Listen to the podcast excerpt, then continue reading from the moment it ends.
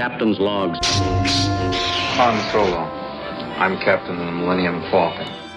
This is Captain Jean-Luc Picard of the Federation starship Enterprise.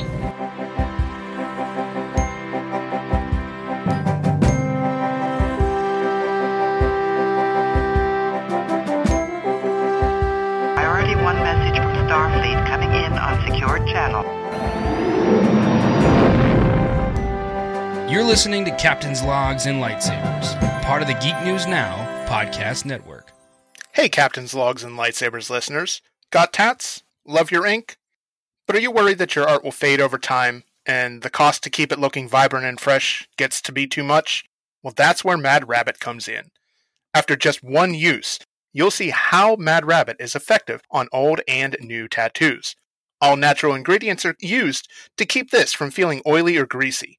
Even better, use promo code CLLPOD and save a whopping 20% on every purchase. Keep your ink looking great and save money. Check it out, madrabbit.com, promo code CLLPOD. Hey, welcome to episode 26 of Captain's Logs and Lightsabers podcast. We are the podcast on the Geek News Now network that talks both Star Trek and Star Wars in the same show. My name is Jonathan, and joining me, unfortunately, though he missed last episode, he's back. My co host, Chris. How's it going? I'm doing good, Jonathan. How are you today? I'm great. It's uh, it's wonderful to get to record with you again. I'm looking forward to our discussion today. You too. Uh, we're going to talk about Steel City Con, which Chris and I both went to at the end of March, that first weekend of April. And we're going to talk about our experiences there, talk about the cool things we saw, bought, did, panels attended, and so on. So uh, hang around for that. But before we get into that, we're going to start the show the way we always do, and that's with How Did You Geek This Week? Chris, take it away.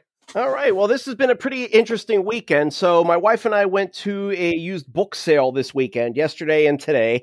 Um, yesterday, I got the big things that I wanted uh, before it would all be picked over. So, I got a lot of Star Trek books, and I also got a, a copy of the Klingon Dictionary, which was really cool.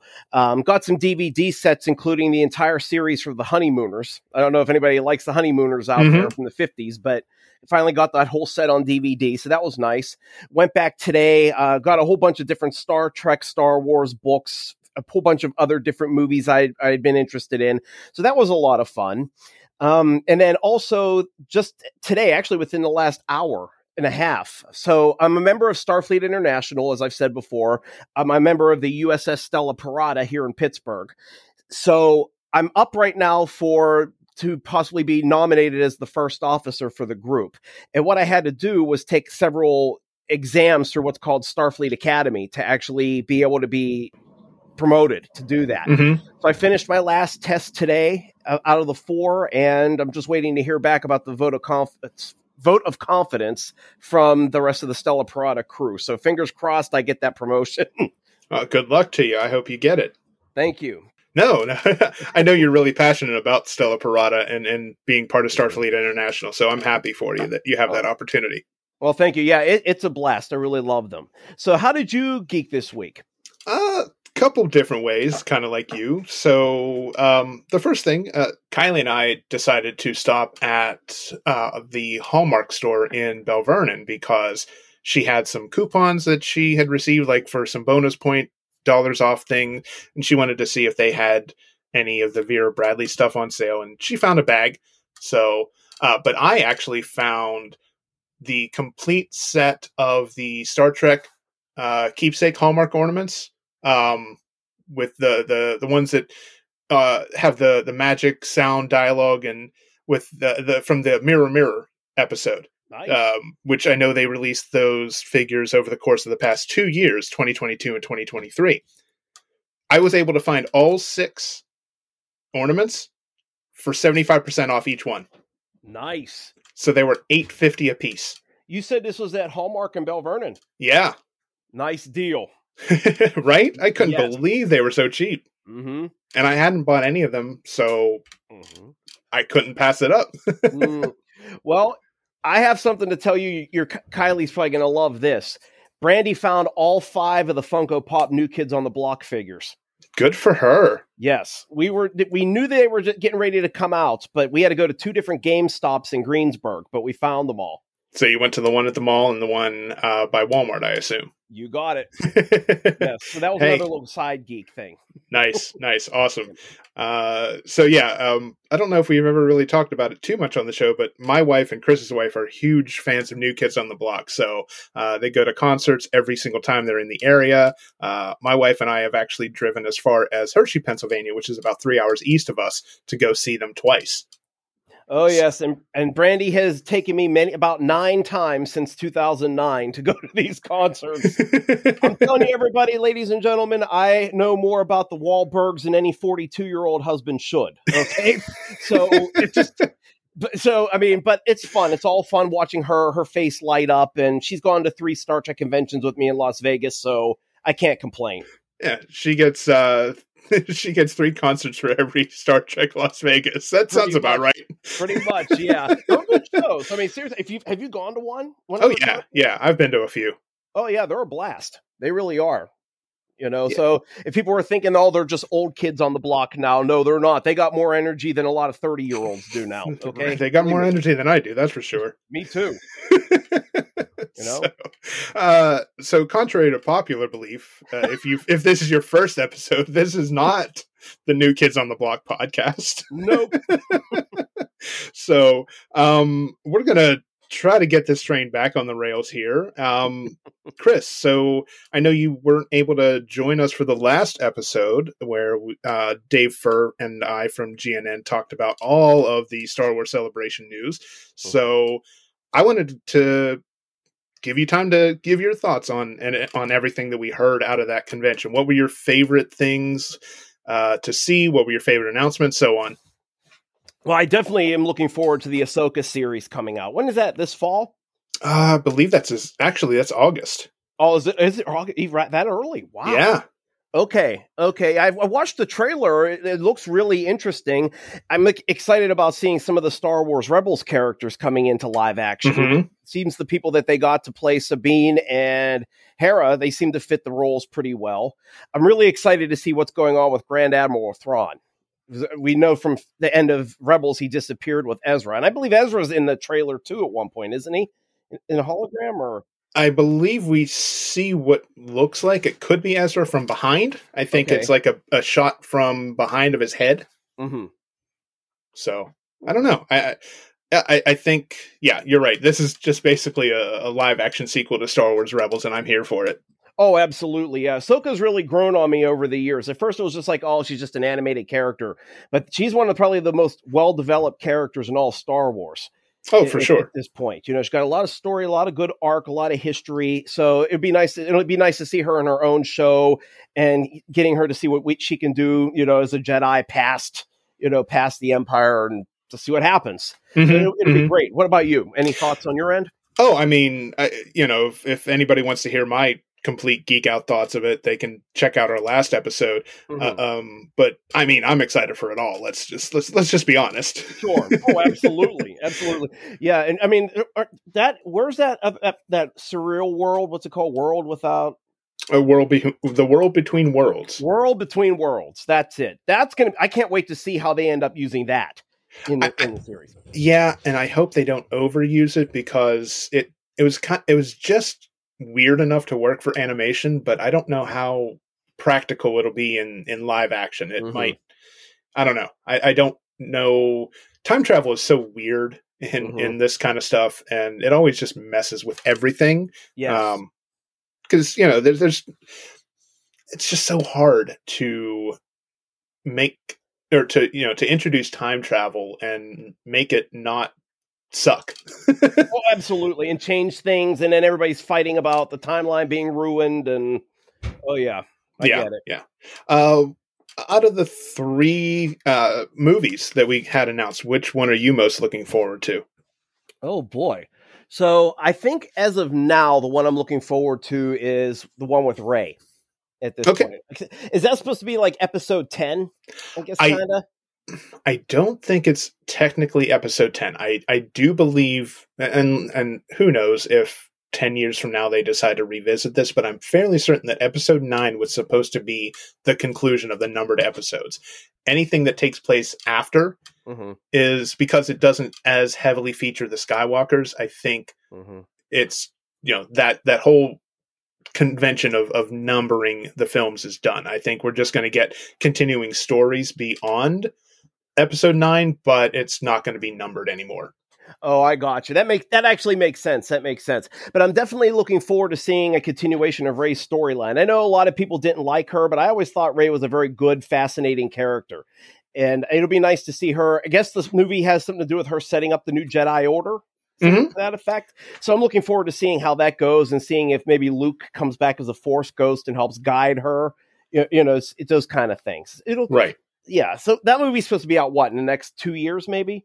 Mm, I believe that is the first movie that's coming. Uh, I thought for certain it was going to be Dave Filoni's Mhm. um, conclusion of the Mandoverse, but yeah, I think the Rey is actually the the one that's closest to being done, which is surprising. Right. Yeah, I- that one it, it'll be interesting. The Mando one's going to be very good as well. Oh, Uh, yeah. even even though it'll, it's so it's supposed to close that whole not just the Mandalorian, but what else? The uh what Ahsoka and whatever else is in that time area. Mm-hmm. That Uh, yeah, every, everything that has kind of been part of that whole Mandoverse or, or risen out of the Mandoverse with Ahsoka and Book of Boba Fett, Okay. I, I think it's all going to just tie up neatly with the, with that movie. Okay. Now I did get to only watch bits and pieces of Star Wars Celebration. By the way, though, their their live stream was really good that whole Mhm. weekend. Um, did they say anything about continuing Book of Boba Fett? They did not make any announcements either way, Ah, okay. I- so I have no clue what's coming up next. hmm Okay. Okay. Well, well, we'll see. I guess we'll just have to, you know, play it by ear and see what happens. You know, Right. But uh, what they've got right now, the slate that they came out was very impressive and exciting. hmm I'm just hoping all of it sees the light of day. Yes, yes. If there, it's kind of like with Star Trek, uh, Star Trek Four. It's kind of like it keeps things keep popping up on the internet and then it goes away. Then it's back. Then it's away again. You know. hmm Like, So yeah, let's fingers crossed on that. I did see that um there was the new series, The Acolyte. was Yeah, supposed to be coming. When that was supposed to be what within the next year.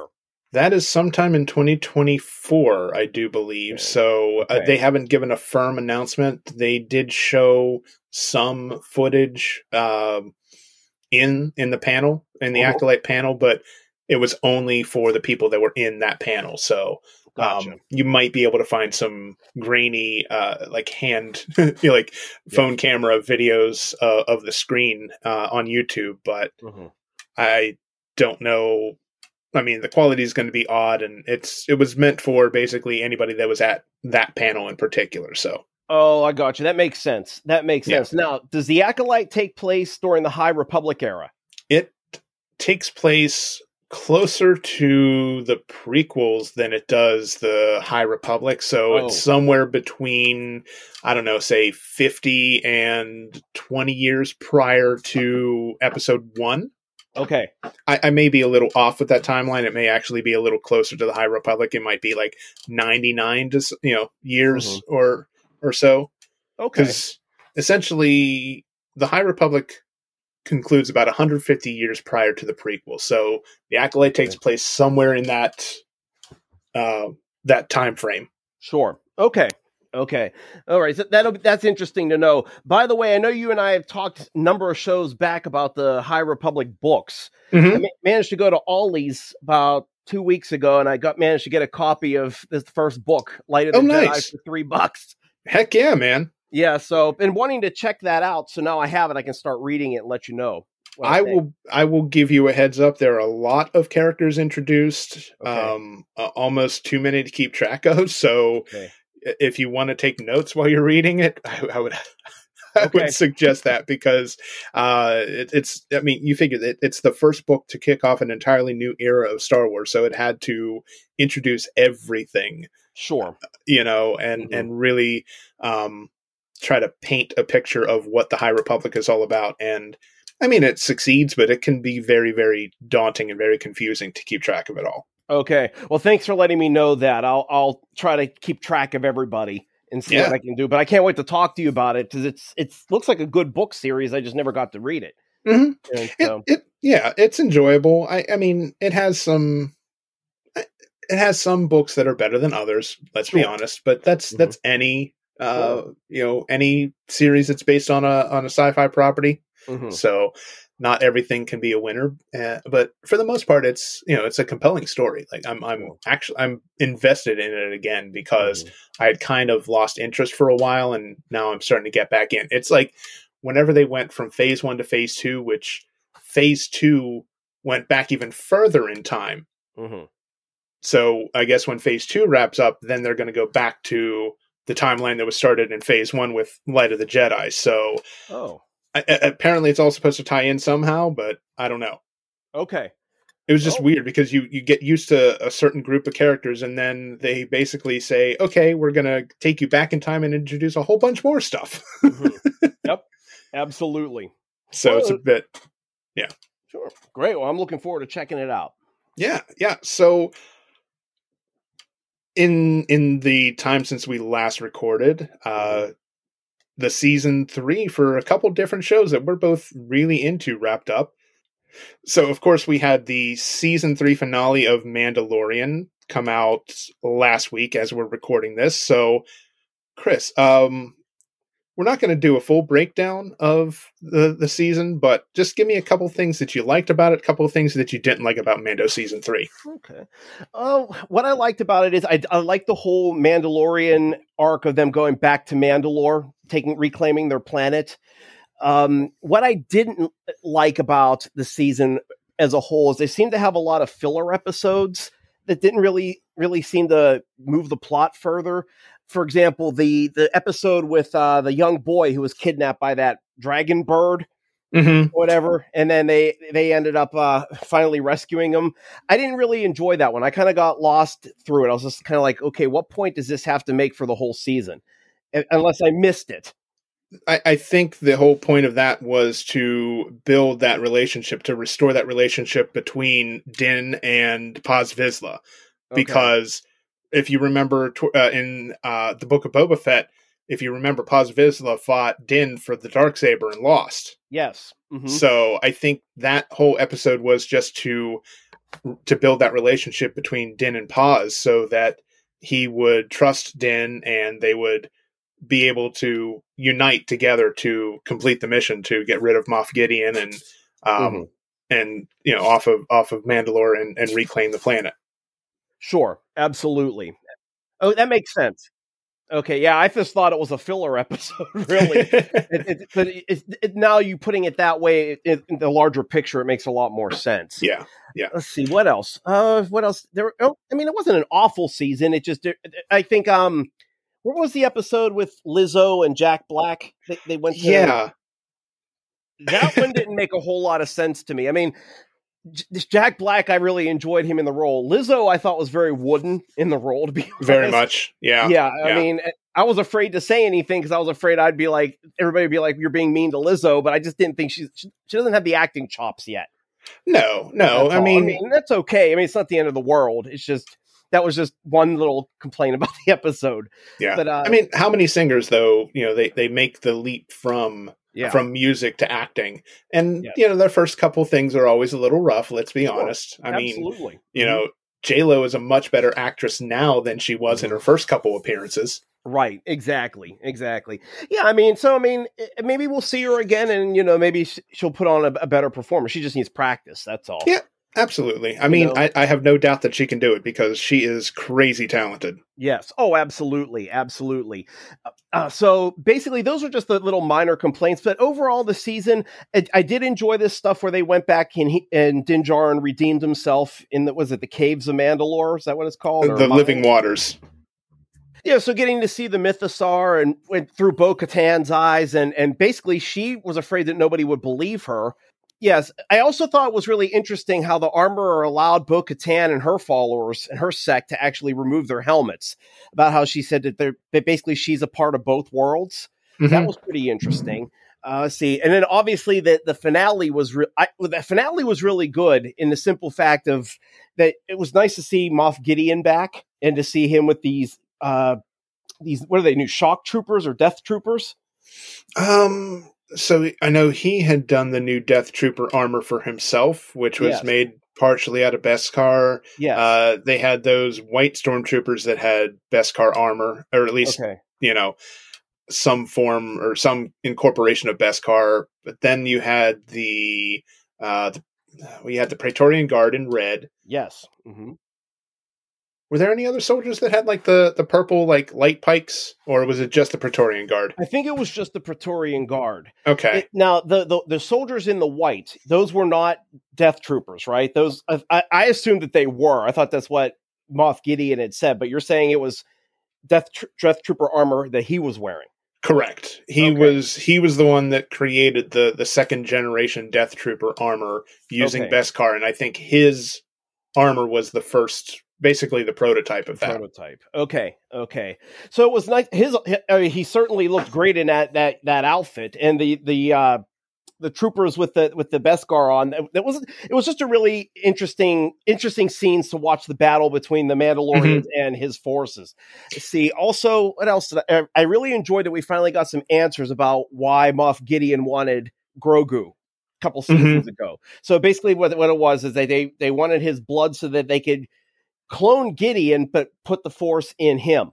Is that basically what I was getting? Yes, I think you're right. Okay, all right, yeah, that was fascinating. and It's good that we finally got those answers. I Mhm. was I was surprised to see the dark saber get destroyed. That was that was kind of I wasn't expecting that. Yeah, I, I, I wasn't either, but I'm kind of glad it's gone because Mm-hmm. really, it was it was fine in Clone Wars in the beginning of Mando, but Mhm. Really, I mean, what purpose did it serve? It was just basically a thing. It was a MacGuffin, right? It was Yeah, just a, kind of honestly kind of a lazy plot device, if I'm being perfectly Mhm. honest. So I'm not I'm not upset that it's gone.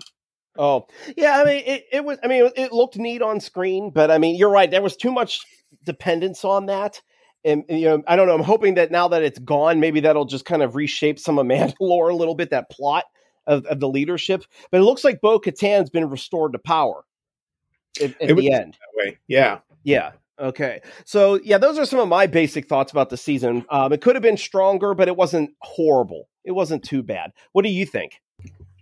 Oh, I, I agree with you pretty much on, on all your major points. Uh, I, I thought that everything with bringing Gideon back and, and showing his motivation, uh, I, I like how, you know, even though he had used the, the Beskar resources on Mandalore to Mhm. create this armor, he's not a Mandalorian. So he is not as adept with working with Beskar as the Mhm. Mandalorians are. So they were essentially the Mandalorians were able to pretty easily and handily defeat the, the stormtroopers, even though they were supposedly both using Beskar armor. Mhm. But I just think that, of course, you know, Mandalore for however many thousands of years, generations had been working with Beskar, so you know they knew how best to use it. Of course, Sure, sure. There were a couple times where it felt like the armorer was a, a traitor or she was some sort of spy. Did you ever get that feeling? uh, I I just I don't know. I don't think I don't think I ever really believed she was a spy. I think Okay. that was a that was kind of a popular theory that was going around because you know because that one episode was titled Spies. Yeah. We only ever had one spy revealed, Okay. so I think people were just expecting another one, and then you know, of course, uh, Mhm. headcanon runs wild. Sure, absolutely. Yeah, that makes sense. That makes sense. One last question for you. Do you think Moff Gideon is dead? Yeah, I think he's dead. You do. I think Okay. they need to. I think three seasons of him as a threat is enough. I think they Mhm. need to move on. Okay. Well, a good point. I mean, essentially, if you look at the end of the season of the Mando, so I like how you know you kind of had that soft reset where you've got Mando and Grogu that can kind of go off on adventures because Din Djarin is Din Grogu's uh, master, essentially, kind of a master apprentice relationship similar to the Jedi. Mhm. And then you could have a B plot of episodes where you're with Bo Katan and the other Mandalorians, and you could essentially switch back and forth between the two different plots throughout the season. Mm-hmm. Oh, okay. That makes sense. That makes sense. So, where do you? Let me ask you this: Do you have any idea where if season four might go from here? Honestly, no clue. And uh if we don't get a season four, season three kind of felt like it ended in in a nice, neat package. Really, Sure, it did that So, final it- scene. Mhm. yeah, it could go either way. Cool. Well, uh, you know, if it if it's done, it, it had a good run. We'll just we'll just definitely say that. You Mhm. know, but and, and then we have the movie eventually coming, so at least we'll Right. have another possible ending. You know, if people aren't satisfied with this one, so Right. all right.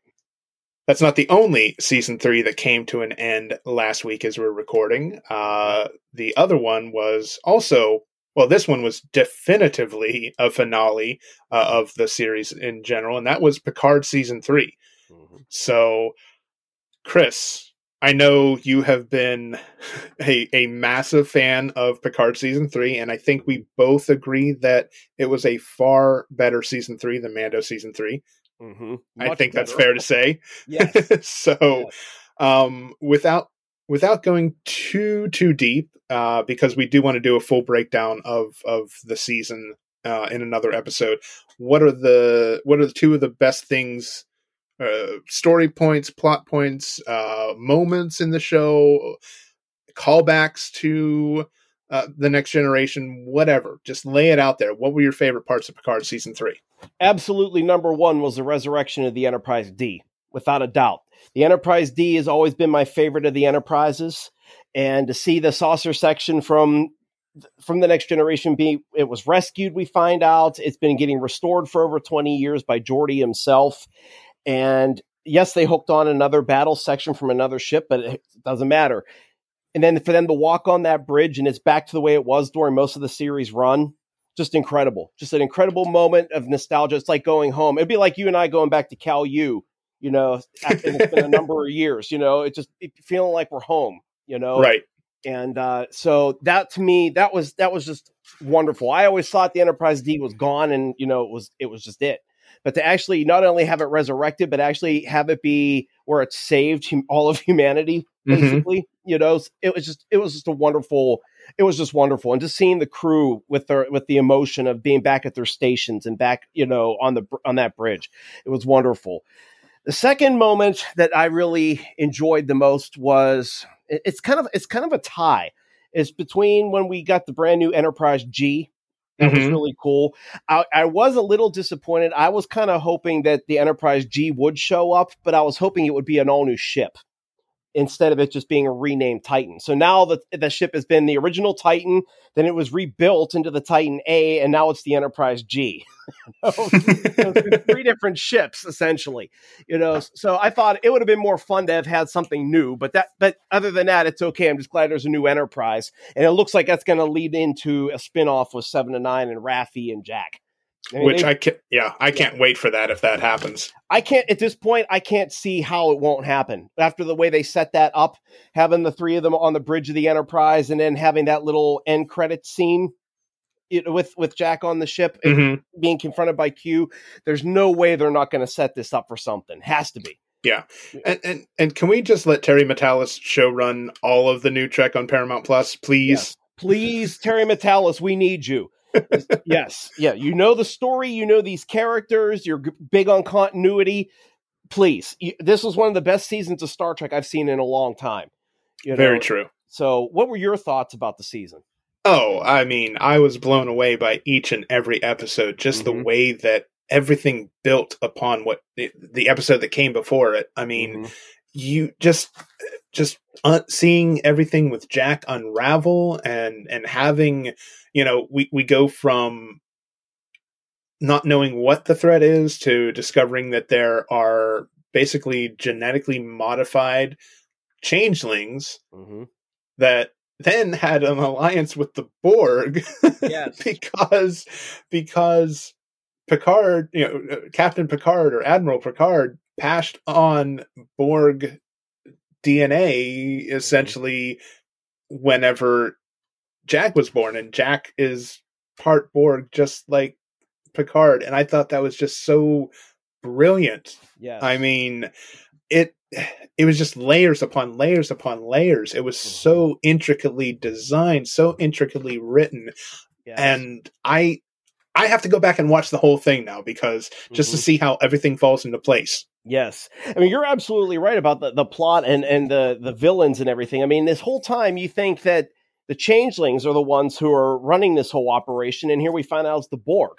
I honestly did not expect that. I, did, I thought Mhm. we were, it was going to go all the way to the changelings, all the way through, which was a nice continuation from Deep Space Nine. The only thing that I wish they would have done was kind of wrap the changeling part up a little bit more. As soon as we found out in episode nine it was the Borg, all of a sudden the changelings kind of just like drifted away. You know what I Mhm. mean? Like they didn't really mention much. In the finale, all they really said was is basically they were just captured and then they rescued. They didn't kill most of the people that they hmm took over. You know, I, yeah. yeah, that that would be maybe the only thing that I wish they would have wrapped up a little bit better. But it was nice seeing the Borg Queen again. You know, She Mhm. looked pretty pretty gruesome. It was literally Right. something right out of The Walking Dead with her character. you know, and and seeing, I love the connection that they had to the Voyager finale after Voyager they brought that virus into the Borg collective, and it Right. basically it literally decimated the entire collective, and the the Queen's basically feeding off the biological components of her, whatever's left of her drones on that ship just to survive yeah. you know and you're right about the assimilation process that the whole thing with the organic dna that was a that was an amazing story plot and it was perfect how they used that to kind of explain why picard could still hear the borg even going back to first contact Mm-hmm, mm-hmm. you know Yeah. For a race that's mostly technological, they still had some carbon based DNA that made, Mhm. you know, that I, guess it would, what, a, a combination, essentially, an, uh, you know, a union of whatever species was assimilated by the Borg plus the Borg tech and the nanoprobes. It just somehow formed some sort of DNA that was uniquely Borg. hmm Absolutely, and this and it was really cool about how they said that the the new DNA affected people under the age of 25 when the brain fully developed. I thought that Mhm. was really cool. You know, because I teach that to a lot of my clients, my younger Sure. clients in therapy about the brain being developed at 25. So that becoming a plot point for this Borg stuff, I thought was really cool. Nice personal tie-in. Yeah, Uh, yeah. So, yeah for both of us who work in mental health that was a that was a fun fun Yes. uh yeah I, mean i don't know who uh, i don't know who wrote that episode that and, or, and put that in there but i mean yeah it, was just amazing to to see that real world callback um Yes. and and that's what trek has always done so well is is Yeah. bring in modern concepts or you know accepted concepts but Mhm. adapted in such a way, you know, in the future, but you know, just using real science to adapt and, and create a story is is always one of the things I've loved about Trek. Hmm Oh, absolutely, absolutely. I mean, it's been like that ever since the creation, almost sixty years ago. Seeing all this real life stuff come into fruition, you know. Mhm. So it was, it was. uh So overall, I think it was a wonderful season. Did you have any moments where you choked up a little bit, got emotional? Oh, I mean, is it fair to say every time that we had a legacy character introduced and Yeah. I, I just thought that every I mean oh my god, Geordi the Geordi and Data stuff, the Geordi stuff with his daughters, it was Mhm. all so compelling, so incredible. Yes. Oh, absolutely. Did when you were younger, did you watch Voyager? I did not watch it when I was younger. I didn't Okay. cat I didn't start watching Voyager until uh, college actually. Okay. Well, so I, I watched when Voyager premiered. I was in eighth grade, and I was a sophomore in college when the series ended. So I watched it from beginning to end Mhm. as it was on. So I have a lot of emotional attachment to that. So in episode six, when they were at the Fleet Museum and Voyager showed up, and Seven of Nine, you could just Jeri Ryan's performance at that moment was just brilliant. Just the Mhm. emotion on her face, looking at the ship and talking about how she was reborn there, and you know that how much that impacted her life. It just it was just a beautiful moment. I I won't deny I choked up during that part. Where they had the Voyager Q playing, the music playing as well. Right at that Mhm. moment, you know, Mhm, made it even more emotional. You know, just it was the whole season, like you said, was just full of little moments. You know, that made everybody feel good. And I and I hear people online complaining, "Oh, the season focused too much on member berries."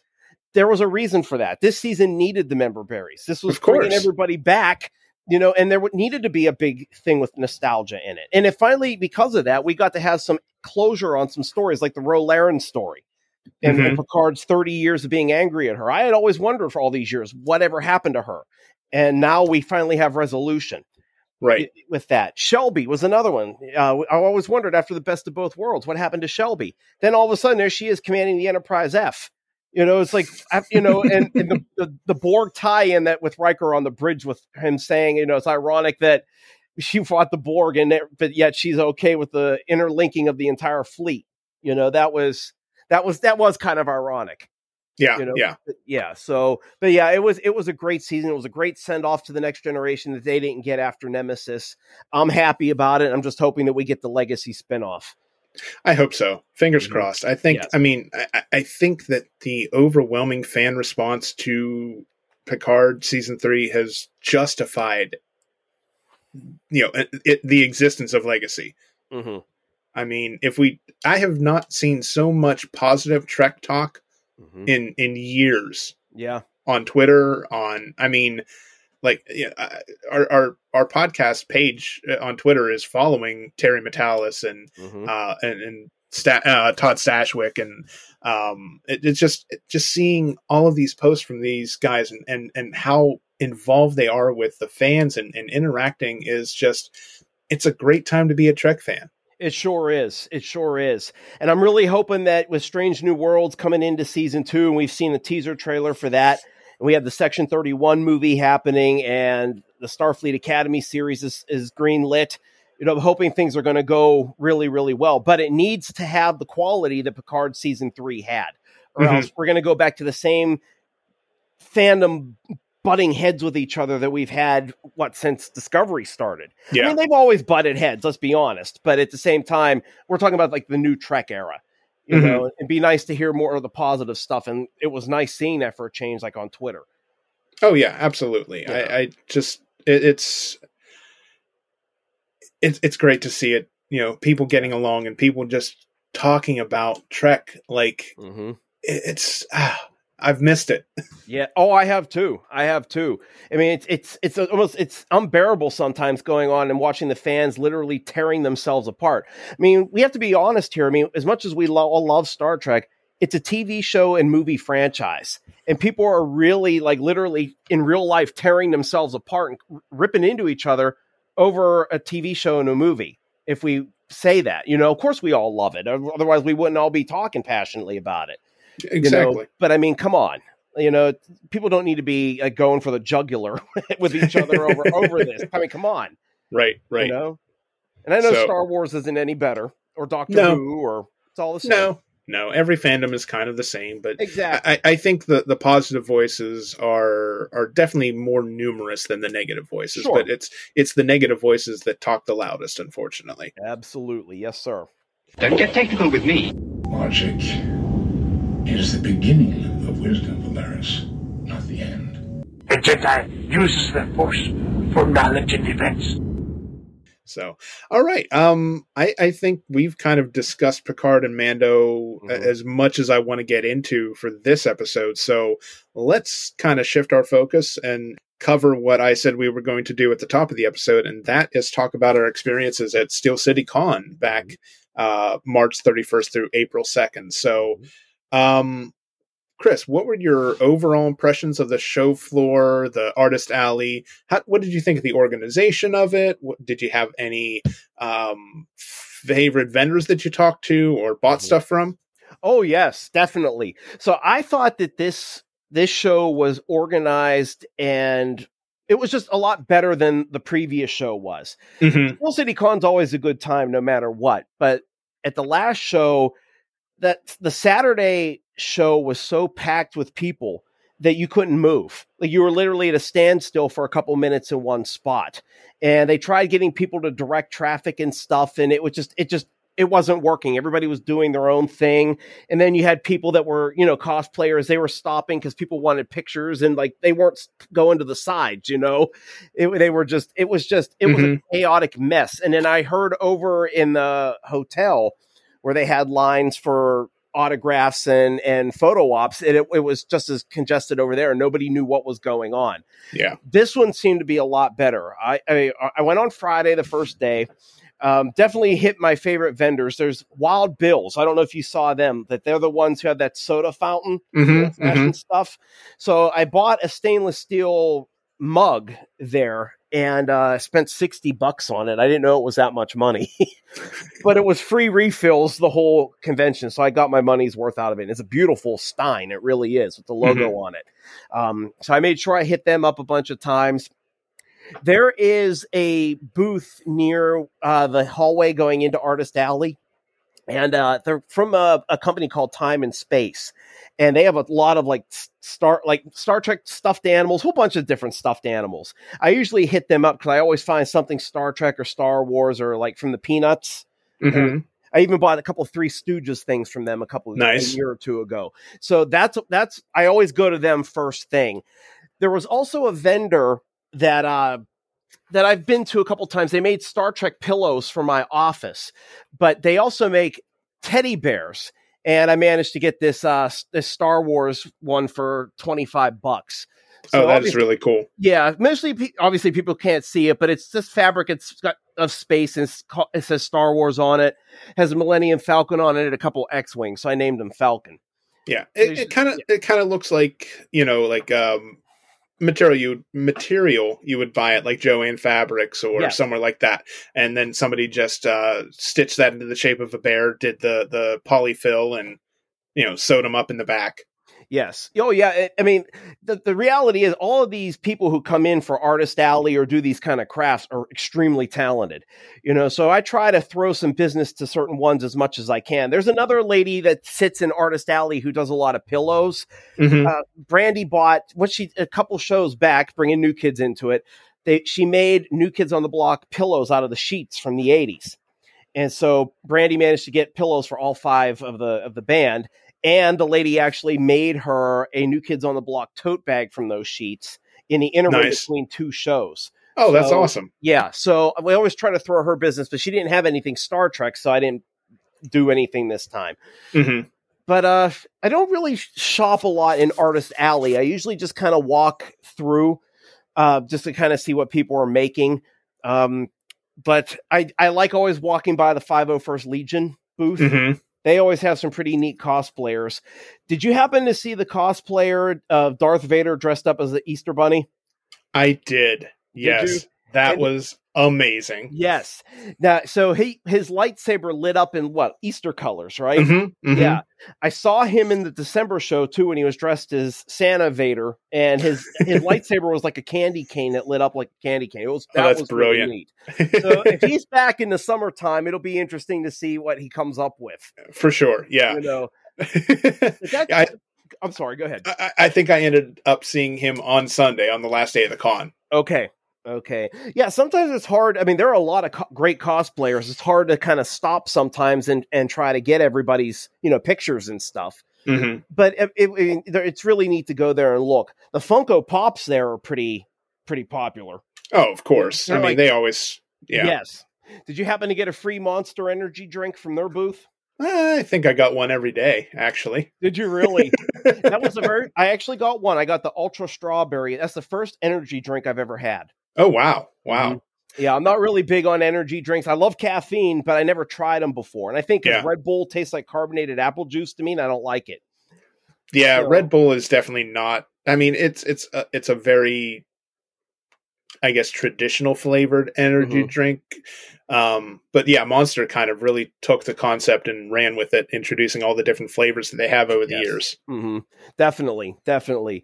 Let's see some of the other stuff that I got. I got a, I got a, uh, a, a Star Trek action figure for five bucks. It was uh, Seska as a Cardassian from Voyager. That she was my favorite villain out of all Star Trek. So I have her hanging up in my man cave on the wall. Uh, I bought a picture of Kelsey Grammer when he was guest starring on The Next Generation. There was only one left. I didn't get to meet Kelsey Grammer. I didn't get to get it signed or anything, but I figured I'm going to buy it since he was at the convention.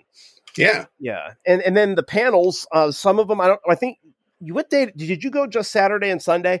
uh no, I got there. I got there Friday. We had seen the Mallrats panel, Yes. um, which was like I think a five o'clock panel.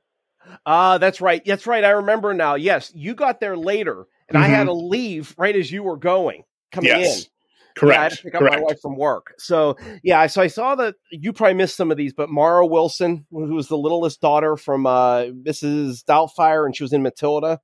She had a really Okay. good panel. see, Richard Dreyfuss had a pretty good panel. I did see that one. Yeah, yeah, that was on Saturday. That's yeah, right. that was on Saturday. That was a little. That got a little weird. uh-huh. Uh, it just kind of. It, yeah, it got a little weird, a little, little uncomfortable towards the Mhm. end, especially Yes. like he kept trying to talk about his book. Mm-hmm. Mm-hmm. Right. No, that's a good point. That's a good point. I noticed he kind of bordered on what seemed like I don't know about conspiracy theories. Now, you missed Jesse Ventura. yes, I did. Boy, did he go into some conspiracy theories. that was a That- very interesting panel. Let me just tell you. Yeah, that dude. He's he's kind of been a little weird for quite a while. Mm-hmm. Yeah, it was it was a very entertaining panel, but it was uh it, it was something. trying to see the Kelsey Grammer George Wendt panel. I think was on Friday as well. I, did you you didn't see them? Did you? No, that was on Saturday. no. Oh, Oh, that was yeah, Saturday? that was Saturday. I was You there. know, I'm getting my days blurred. Yeah, that was a really good one. Kelsey Grammer, I've always loved. Him as Frasier is just top notch. And then again, it ties into our field. So Mhm. he's always he's just always been a great actor. The character's always been fun. He he just put on a good performance at the show. George Wendt worried me a little bit. Not I mean, he put on a good show, but he looked a little ill to me. Yeah, and I so did you get the impression during that panel and and I'm not trying to be critical of the Steel City Con staff and and, Mhm. and everybody that runs it, but I get the idea that they had no clue that that moderator was going to take over the Q&A. I don't think they did. That came kind of came out of left field. And I think he's Kelsey Grammer's manager. Something like that. Yeah. Yeah. And then he just completely ignored the fact that George Wendt was there initially. Like Mm-hmm. he started the Q&A with with Kelsey Grammer before Mhm. before George Wendt even got on stage. Yeah, it was really odd. I think it was the only panel really that had that switch in, Mhm. and I'm wondering why. I mean, did Kelsey Grammer want that, or yeah, who knows? Right. Yeah. There was something behind it. Right. But uh, yeah, it- it was it was interesting. The uh, let's see who else was was there during that time. Andrew McCarthy, did you see his? I did not. No, I didn't Yeah. stay for that one. Yeah, he he was pretty good. He talked a little. My favorite movie with him was Mannequin, and then Weekend in Bernie's. hmm it was nice. He, and he got to talk a little bit about his upcoming book and about you know some experiences part of the Brat Pack in the 80s. Mm-hmm. That was pretty cool. see who else was there? There, was, there Uh, were so many panels. yeah, I think you had missed most of the Dolph Lundgren panel. I think you had come in late to that Yes. one, or yeah, yeah, Yes, I missed. I only came in on the very tail end of that one. Yes. that was like the first panel of the morning on Saturday, and mm-hmm. I loved every minute of that. I could have listened to him talk for another hour Mm-hmm. easily. Like I mm-hmm. had, uh, and I mean, you know, a Google search could have told me this, but I had no idea that he came to the U.S. to study to study chemical engineering at MIT. really? Yeah, Oh wow! that's that's how he got from Sweden to the U.S. was because he got into MIT. oh that no, that's really cool. I didn't know that. Yeah, I guess Wow. his whole family uh, worked in engineering and chemical engineering, Nice. and I guess he had obtained his bachelor's at home in Sweden, and then he wanted to continue his education, or rather, I think his, I think more his family kind of pushed him to continue his education. Mhm. Uh, there was the impression that I got, and then Sure. he he he ended up getting accepted into MIT, and he has a this guy has a master's degree in chemical engineering, which is Wow. just absolutely incredible. And you know, we know him as as you know as, as the Russian in Rocky Four, Yeah. as the Punisher, you know, from the original adaptation uh, Mm-hmm. into film of the Punisher, and as He Man in the Masters of the Universe film. Mhm. I mean, you, you see him play all these roles because he's, you know, he's a big dude. He's built. He's Mhm. muscular. Like, I mean, to just to think that, you know, this guy also has a hell of a brain in his head, Mhm. right? I mean, and, and I'm not trying to be pejorative towards him, no, but it's just you don't you you don't if you don't look at what he's done or what brought him to the US and you only see him as an actor, yeah. you're missing out on so much of his story. Sure. Absolutely. Absolutely. Yeah, that, I, didn't, I didn't know the chemical engineering part. That's Mm-mm. that's really fascinating. So Ivan so instead of being a chemical engineer, he was Ivan Drago. right and and i and that was his debut film role like he he just happened to uh, see about the audition for it he went to it and, and got the part Wow. You know, so yeah, I mean, so I thought overall Steel City Con was great. Got a lot of good collectibles and saw the some great panels and got my mug I thought I was happy. Mhm. How about Mhm. you? I mean, uh, as far as my personal collectibles, like I, I love art prints. Um, Mm-hmm. so I bought a ton, a ton of art prints. Nice, nice. I, I bought so many different sizes. I bought some 11 by 17s. I bought some 8 by 10s. I bought some 11 by 14s. I bought Mhm. 5 by 7s, 4 by 6s. I got them all, man. Nice. Um, Great. there was right as you exited the doors from the um, from the Q and A Mhm. room. So if, if you exited uh, as you were as you turned around to leave the Q and A room, if you exited out of the right set of doors, if you went down the first uh, section of Artist Alley, Mhm. this this artist was right there. He had basically he was um, kind of the first booth, right? Mhm. I think his I think his booth was like basically was the one that started the aisle where uh, the 501st was on the end cap. I want to say that he was like basically cornered from them, Okay. right? Mhm. Um, but he had some of the most incredible art. Uh, he had, and I really, really had to stop myself from buying Mhm. uh, a, a stretched canvas, uh, uh, uh, original of uh, of some of the art pieces that he had. He had some really cool Trek pieces, and they were all black light paint reactive. Whoa. Okay. And then if you bought one of the stretched canvases, you also got a black light to put Mm. nearby so that you could show it off, show off the uh the, you know the black light paint. Yeah. Was that the dude that was in the Star Trek uniform? I believe he might have been one of the days, yeah. Okay. Yeah. Okay, that makes sense. Do you mind if I ask how much those prints were?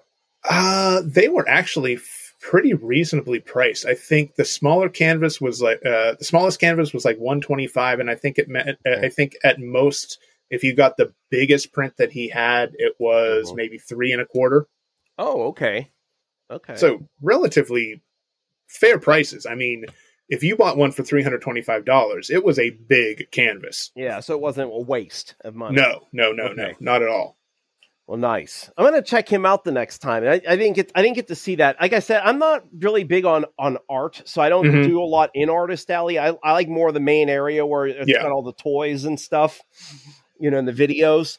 But uh, yeah, I, I think it was it was it was a great convention. Do you have any other things you enjoyed about it? Um, there was one vendor, and I'm probably going to. I actually, uh, I actually talked to her, and she was kind enough to just do a, a very quick spot interview with me, just to talk about her pieces of art that she had out on the main show floor. Mhm. So I'm probably going to add that little interview as a clip to this uh, episode. nice. somewhere i'm not sure where but she was making these like wooden figures they were kind of like um they were like, almost like she made them out of wooden pegs like she turned wooden pegs into like figures from a whole bunch of different pop culture franchises Mhm. like she had a bunch of different uh, versions of Jason Voorhees from the Friday the 13th movies. Mhm. She had a set, she had sets of figures from everything from, uh, from Beetlejuice to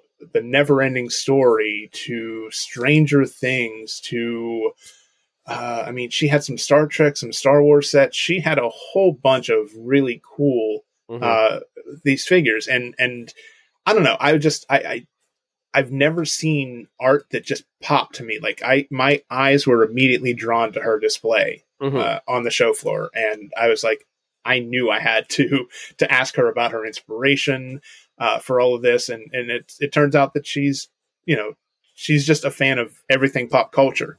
Mm-hmm. Well, that's wonderful. That's wonderful. You did show me some of the art that you got during the Mhm. convention. It was incredible Mhm, stuff that you mhm. found. Oh yeah, there were some amazing artists at this Mhm. show, and, and I'm so happy to have supported so many of them by buying their pieces. Sure, absolutely. And as a reminder, you know, our, our podcast is running its first ever giveaway, and I was able to get some of those artists to donate pieces so that we could give away on the show. mm-hmm.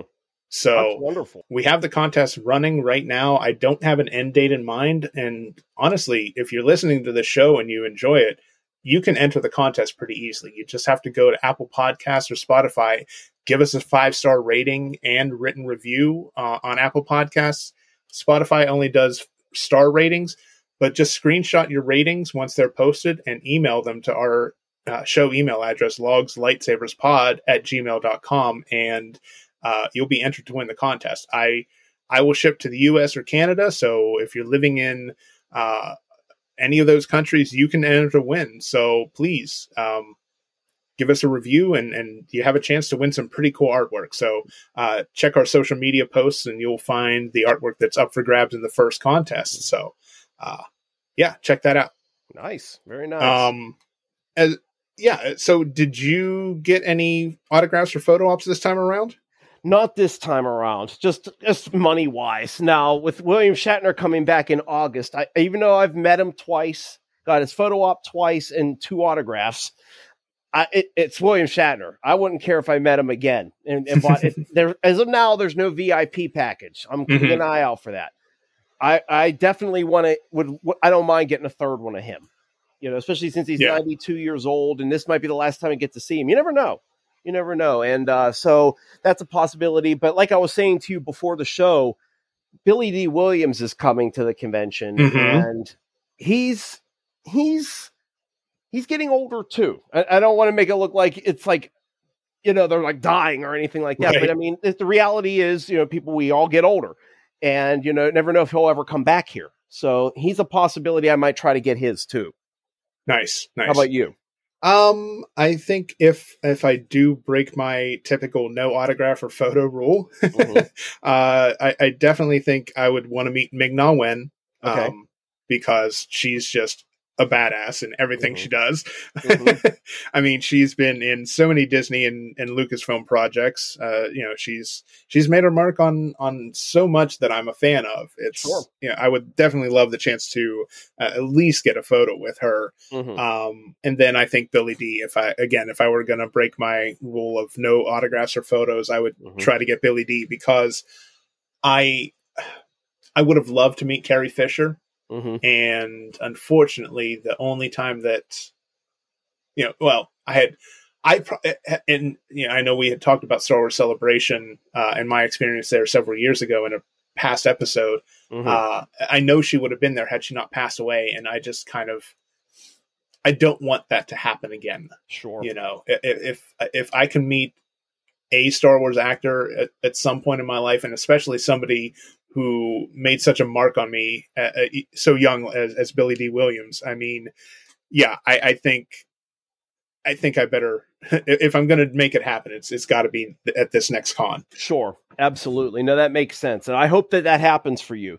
Just real quick, why do you have that rule of no autographs or photo ops? I don't know. I just I I'm just afraid like I would want to have a good I would want to have like a positive experience with these people and, and Yes. that that I would meet. And it's not that I'm afraid that the people themselves that I meet aren't going to be fun to talk to. I'm just worried that you know I would like to at least have a little bit of a conversation and I know that's not always the possible Sure. because of the lines, you know, they have to keep them moving. But I just I don't know. I just I would prefer to have more interaction than stand here for a photo, smile, wave, whatever, and then Mhm. okay, you know, we got your money, now go. Sure. No, I got you. You never know. Just a real quick word or two could make a difference. I told you when I first met Shatner, he saw me in my yellow Star Trek shirt, and he actually told me I like your shirt, and I looked at him dumbfounded and said, "Well, I like yours too." you know, so just that, just that moment, just that's that's that. It's Yeah. perfect. Yeah. You know, and that'll never ever be taken away. You know, so it could happen. It, yeah, you're you're right. You're right. Um, we'll see. We'll we'll see Mhm. what happens. Absolutely, yes, uh, that's a that's still several months away. So yes.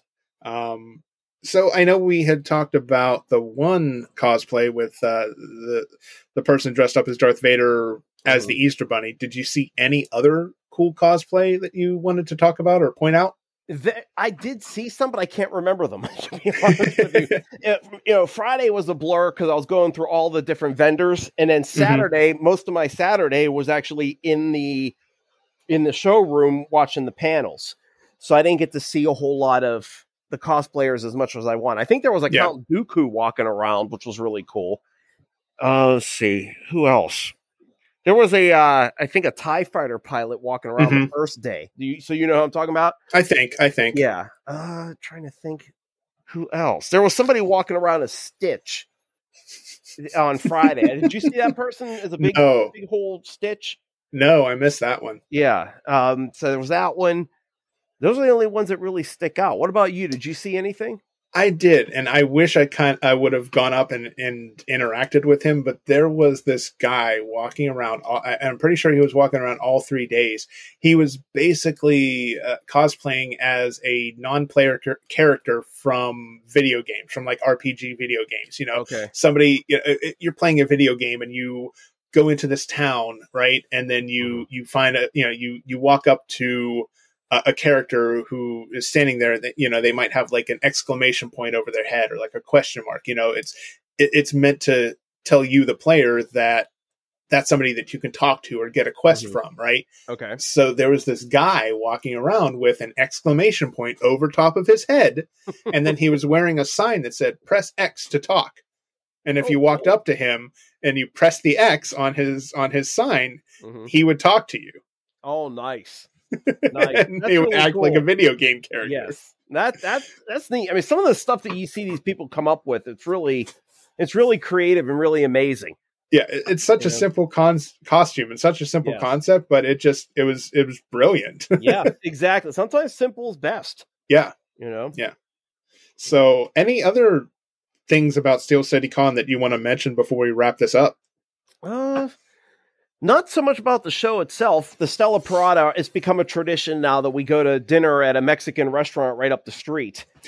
So we uh we actually my our ship's commanding officer in in uh, in the in the club, the actual bigger Starfleet International, just promoted her to fleet captain.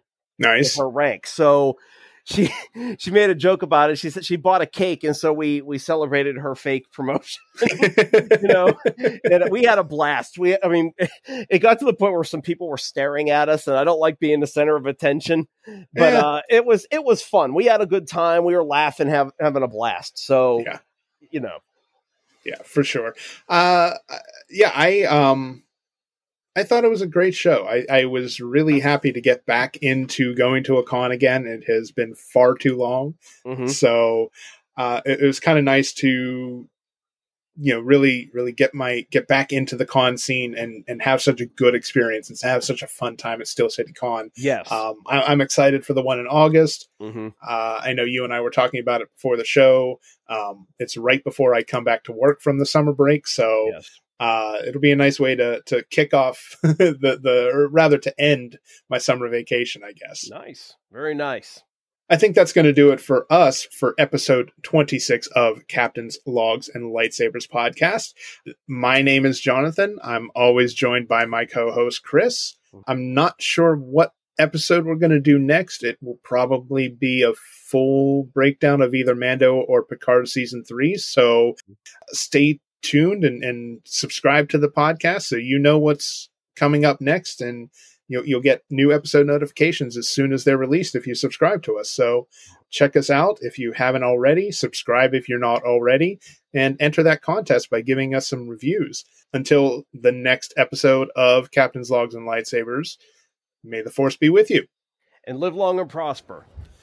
Hey, this is Jonathan. I'm wandering the show floor at Steel City Con, and I came across one of the vendors out on the show floor that had some of the most incredible art, and I just had to uh, stop and, and see if she was willing to talk to us for a bit. So, uh, this is Tricia, and uh, she's going to tell us a little bit about her inspiration and about the medium that she uses for her art.